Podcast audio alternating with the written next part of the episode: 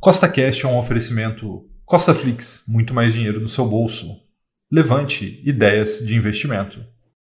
No podcast de hoje, teremos mais uma edição do Costa News, que é a melhor maneira de você ficar por dentro de tudo que está acontecendo no mercado financeiro. Então, se você já gostou do tema desse podcast, segue o Costa Cash aí nessa plataforma, pois temos três podcasts por semana, sempre com o mesmo intuito colocar mais dinheiro no seu bolso. E lembrando, nada do que a gente fala aqui é uma recomendação nem de compra nem de venda, é apenas para te inspirar a investir melhor, tá bom? Vamos lá.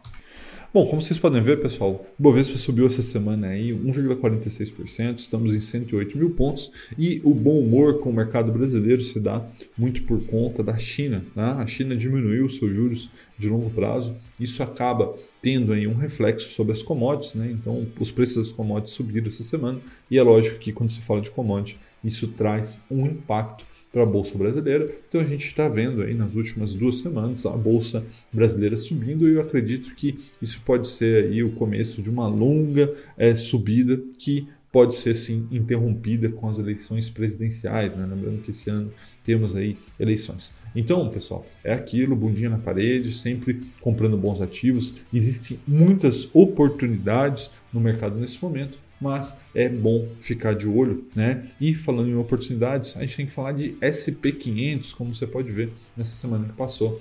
Caiu quase 2,8%, estamos em 3.900 pontos, né? E isso vem causando aí muito, mas muito alvoroço no mercado financeiro. Então, muita gente vem me perguntando, Rafael, mas o que está acontecendo com a Bolsa Americana? Né? Por que ela está indo tão mal em 2022? Tá? E aí, quando a gente fala em tão mal, é apelido. Né? Na realidade, está indo pessimamente a, o SP500 nesse começo de ano. Só para você ter ideia, é o pior começo de ano desde 1962 na bolsa americana, né? já caiu mais de 18% esse ano. Então vamos entender o que está acontecendo né? para que você fique um pouco mais tranquilo.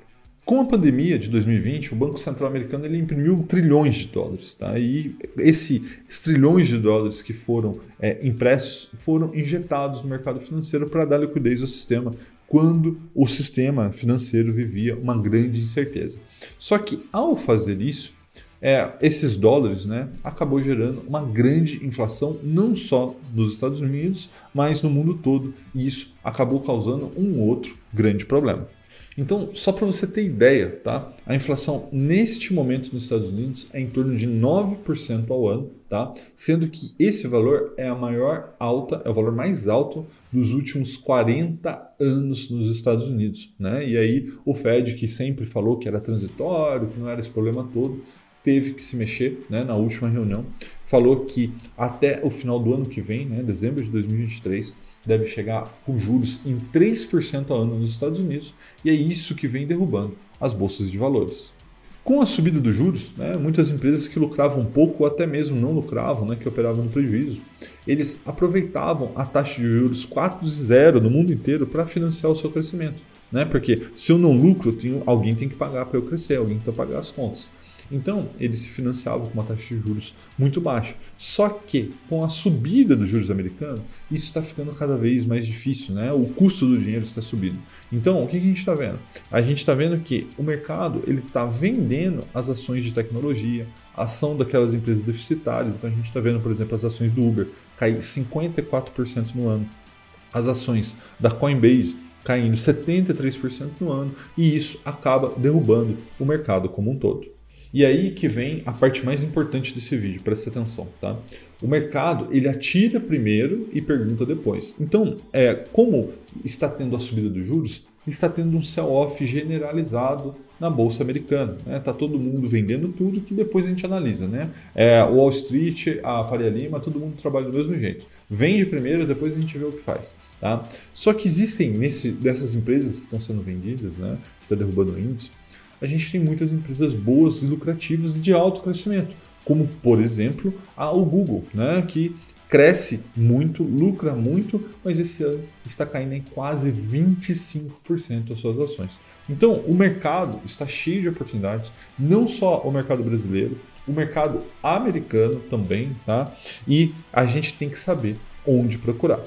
E falando sobre o Google, né, essa semana o mundo foi surpreendido com a declaração de falência da Big Tech, né, do Google, na Rússia, por conta do congelamento das suas contas. Né? Eles reportaram que com esse congelamento eles não vão conseguir honrar os compromissos, pagar os funcionários, enfim. E o motivo do congelamento seria a divulgação de conteúdos pelo Google, né, que segundo a Rússia são considerados ilegais devido à guerra na Ucrânia. E é claro que isso traz muita instabilidade para os mercados, né? porque a guerra da Rússia e da Ucrânia ela está aparentando estar muito, mas muito longe de uma solução. E isso não afeta somente os países ali envolvidos, né? isso afeta o mundo todo, né? porque você tem impacto sobre o preço de commodity, você tem abertura é, de novos canais de distribuição, de é, novas procura de novos fornecedores de commodity. Tá? Então isso muda o mundo inteiro e a gente viu aí que a China, como sempre, está se movimentando, né? acabou diminuindo seus juros e isso acaba trazendo é, para o Brasil aí um pouco de alento. Né? Eu falei na época, ali em outubro, né, quando começou, outubro não, fevereiro, quando começou a guerra da Ucrânia com é, a Rússia, que ali a gente tinha uma oportunidade, né, porque o Brasil poderia se beneficiar e acaba que até o momento a gente ainda não teve esse benefício, mas eu acredito que ele virá, né, por conta do Brasil ser um país pacífico, grande produtor de commodity e guerras ainda mais longas, como a gente está vendo, acabam impactando inflação e commodity, né, e aí o Brasil poderia se beneficiar com isso. Né? Falando de Brasil, essa semana a gente teve uma visita ilustre por aqui, que foi do homem mais rico do mundo.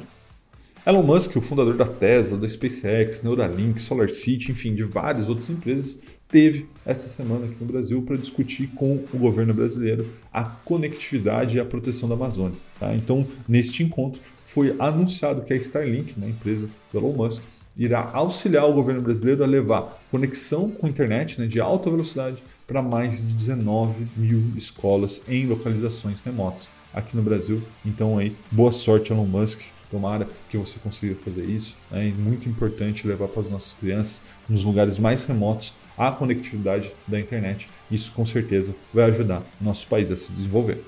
E uma outra notícia que acabou movimentando o noticiário brasileiro foi a votação do TCU sobre a privatização né, da Eletrobras, né, que foi aprovado por 7 a 1, né, finalmente um 7 a 1 a favor do Brasil. Né, e isso, é claro, que traz impactos para o mercado financeiro e a gente precisa falar sobre isso. Essa privatização né, que foi autorizada vai trazer muito mais liquidez para as ações da Eletrobras, né? porque o que, vai acontecer?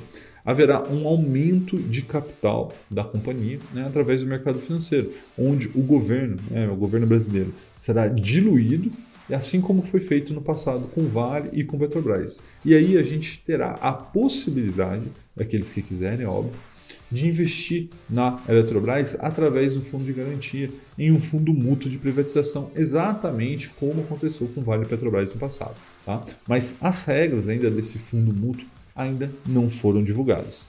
Mas é lógico que quando forem divulgados, para a gente entender mais sobre essa privatização da Eletrobras, que sim, com certeza pode ser muito bom não só para o Brasil, como só para os seus acionistas, para os seus funcionários, enfim, a gente espera que seja bom para todo mundo.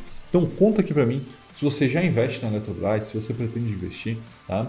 Porque a Eletrobras é uma empresa que realmente ela tem bons fundamentos, né? Mas na minha visão nesse momento ainda está com preço alto, enfim, mesmo porque agora com a venda, né, a expectativa de venda das ações, a participação do governo, isso acaba dando uma inflacionada no preço. Então, eu, Rafael, não estou investindo na Eletrobras, não pretendo investir nesse momento, mas quem sabe no futuro, após a privatização.